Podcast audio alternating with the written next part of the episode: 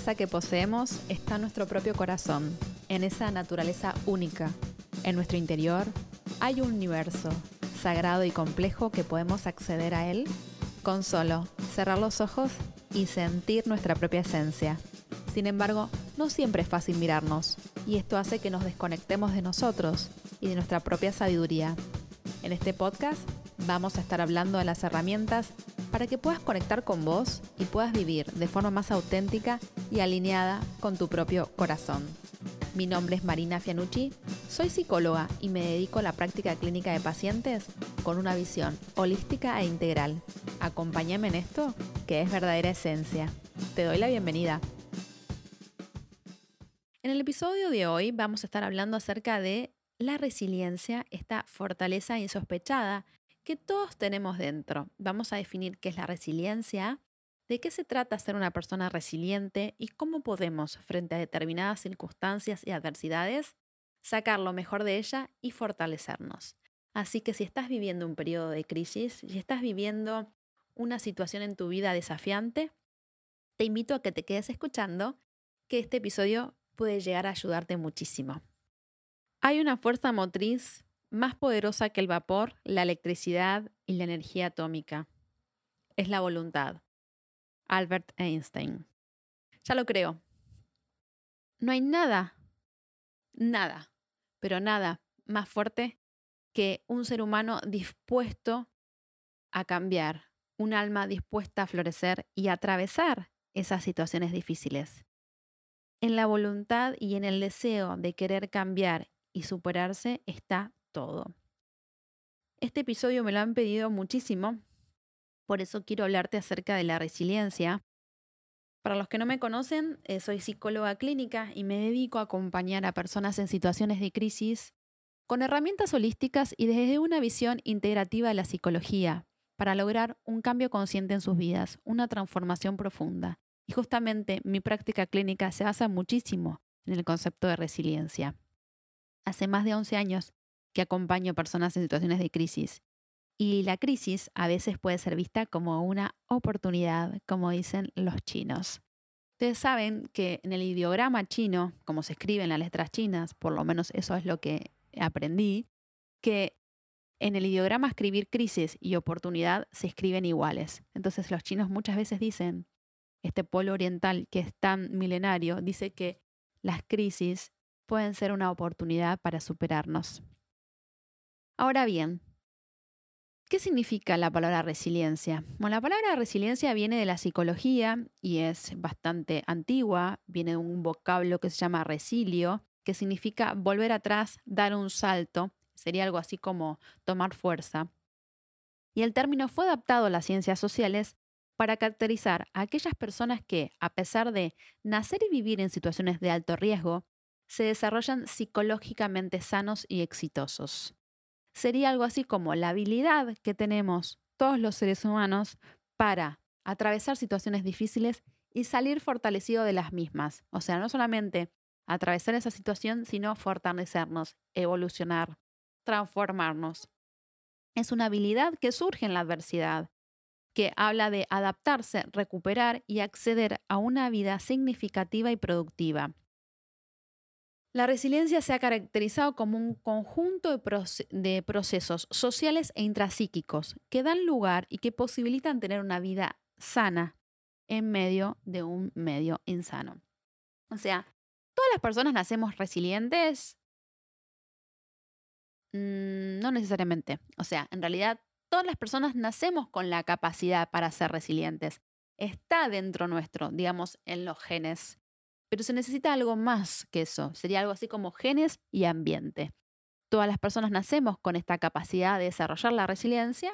Después la vida nos va a configurar determinados escenarios y somos nosotros, mediante el uso de nuestra voluntad, mediante el uso de nuestra, eh, nuestra capacidad para elegir quienes vamos a determinar si sacamos lo mejor de nosotros mismos o nos tiramos y hacemos rinches y nos quedamos en la misma situación y no avanzamos. sería algo así como que la vida nos presenta retos y está en nosotros aceptarlos y evolucionar. A veces reconozco que la vida puede ser muy, pero muy dura y siento que a veces en determinados momentos se pasa. Lo sé. Y he visto casos muy tremendos. Pero aún así vi como esas personas que han perdido todos por catástrofes o que han tenido situaciones muy difíciles logran salir a frote y logran salir fortalecidas. Y eso es maravilloso. La resiliencia implica reestructurar nuestros recursos psicológicos en función de las nuevas circunstancias y nuevas necesidades, de manera que las personas resilientes no solamente son capaces de sobreponerse, sino que dan un pasito más y utilizan esas situaciones para crecer y desarrollar su máximo potencial. Y creo que lo más importante que tenemos que tener en cuenta que lo que diferencia a una persona resiliente de lo que no es es la calidad de sus pensamientos, la voluntad de querer superarse eh, y sobre todo el autoconocimiento que tenga. En los pensamientos está todo. Yo creo que hasta por eso me hice psicóloga. Creo que si uno empieza a trabajar en la higiene mental, si empieza a tener pensamientos positivos, si empieza a elevar la vibración, yo sé que elevar la vibración parece un concepto muy abstracto, pero elevar la vibración implica elevar nuestra calidad de pensamientos. Porque para las personas resilientes no existe una vida dura, sino que existen momentos difíciles. Eh, saben que después de la tormenta va a llegar la calma. Saben que no hay mal que dure 100 eh, años. Lo que pasa es que cuando estamos en medio de una tormenta vital, a veces se nos es difícil hacer la plancha o a veces se nos es difícil saber que vamos a llegar a la costa o que la tormenta en algún momento va a cesar. La resiliencia no es una cualidad innata, no es una cualidad, o sea, mejor dicho, todos la tenemos, pero la tenemos latente y se tiene que dar una serie de situaciones para poder expresarla. Es que a veces eh, no basta con atravesar el dolor, sino que es muy importante aceptar ese dolor, aceptar ese momento difícil que estamos pasando, porque a veces los seres humanos, ya sea por una defensa psíquica, lo negamos y al negarlo lo tapamos. Y cuando lo tapamos no podemos hacer nada con eso. ¿Sí? Eh, como te decía, las personas resilientes nacen con esa cualidad, pero se hacen resilientes. Porque justamente em, han tenido que luchar contra situaciones adversas o han fracasado por algún momento en sus vidas y no se han dado por vencidas. Entonces, ¿qué caracteriza a una persona resiliente? Bueno, ser consciente de nuestras potencialidades y ser consciente de nuestras limitaciones. El autoconocimiento es básico. Saber cuáles son mis fortalezas y cuáles son mis debilidades me va a ayudar. Y saber el famoso cómo me siento, qué estoy pasando. Eh, esta famosa inteligencia emocional que nos permite reconocer qué emoción tengo y qué puedo hacer para afrontar esa emoción, cómo la puedo gestionar y saber cuáles son eh, mis debilidades y cuáles son mis fortalezas. Eso me puede llegar a ayudar muchísimo. Son creativas, las personas con una alta capacidad de resiliencia no se limitan justamente a, a pegar ese jarrón que se rompió, porque saben que ese jarrón no va a ser nunca el mismo, pero sí harán un mosaico con esos trozos rotos o lo transformarán en una experiencia dolorosa, pero es como la flor del loto que nace del barro, ¿no? Atraviesa todas esas situaciones difíciles y da lo mejor de sí y florece. O sea, con ese jarrón que se rompió, por ahí hacen un lindo mosaico. No sé si han tenido la posibilidad de caminar por eh, o de conocer Río de Janeiro, en Brasil tiene unas playas hermosas y si van a Copacabana van a ver el tramado especial que hay en el piso. Y se dice, o por lo menos de la, vez que fui me han explicado, que esos trozos de mosaicos que, que dan ese famoso Copacabana viene de los mosaicos o del material que venía en los barcos de Portugal. Y como saben, eh, como todos ya conocen la historia de que eh, Brasil era colonia de, Portugal, cuando se liberaron, eh, lo dejaron como, hicieron algo maravilloso, hicieron un, un, tramado hermosísimo en Copacabana y en Río que cada vez que uno va disfruta de esas calles hermosas y es una forma de ver que son libres y es una forma de aceptar de que ese dolor existió, pero que pudieron hacer algo lindo con eso. Si tienen la posibilidad de ir a Copacabana, no dejen de caminar y ver esa rambla maravillosa con esos mosaicos. Y si no, lo googlean en internet y lo pueden ver, que también lo van a poder apreciar. Las personas resilientes confían en sus capacidades, son conscientes de sus, de sus capacidades y por sí confían en ellas. O sea, no se tiran para abajo, se tiran para arriba. Y asuman las dificultades como una oportunidad para aprender, para crecer. En vez de preguntar, ¿por qué me pasa esto? Dicen, ¿para qué? ¿Qué puedo aprender yo con esto? ¿Cómo puedo pulir esta situación? ¿Cómo puedo, puedo sacar lo mejor de mí?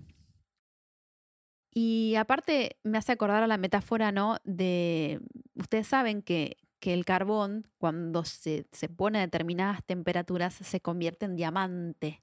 Pero para eso tuvo que pasar por estas temperaturas y justamente sacar lo mejor de sí para convertirse en diamante. Y después ese diamante, como dice un gran amigo mío, hay que pulir ese diamante.